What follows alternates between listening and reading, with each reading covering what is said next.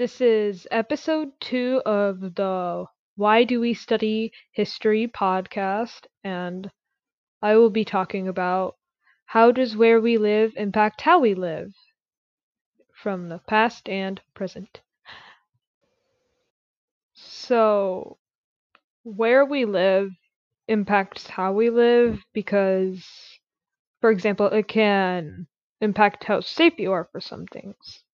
Like how um, before the Pilgrims immigrated, or the Puritans, um, before they immigrated to the Americas, um, they were uh, religiously persecuted in uh, Britain, so they immigrated to practice their religion freely.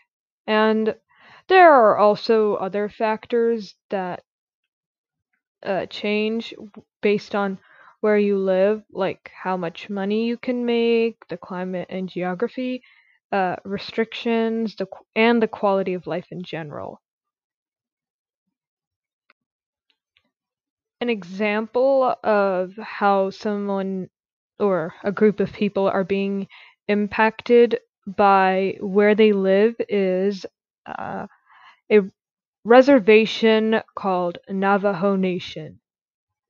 An article from New Zella addresses how, the, in general, there are around two million people who still don't have running water.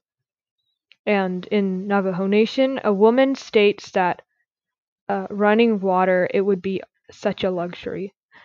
And because of her location, she's unable to have such a basic necessity. There are many other people as well in Navajo Nation who aren't able to have clean water as well because the reservation has little or contaminated water. So, though the situations are different because who they are and where they lived, their lives were impacted accordingly.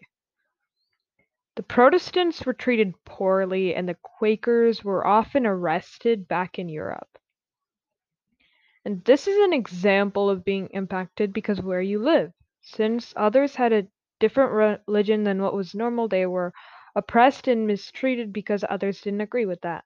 Nowadays, some people are unable to have drinkable water or plumbing in their households because where they live, it doesn't it doesn't have that.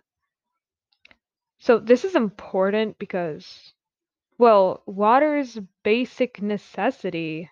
Most people have it in their homes, and since they live in an area that has contaminated water and are in areas prone to drought, they have to conserve water and figure out how to obtain water. Both of these cases are very different, but both parties were and are having a negative effect on their lives because where they live. And in this case, history is important because it reminds us that things can change.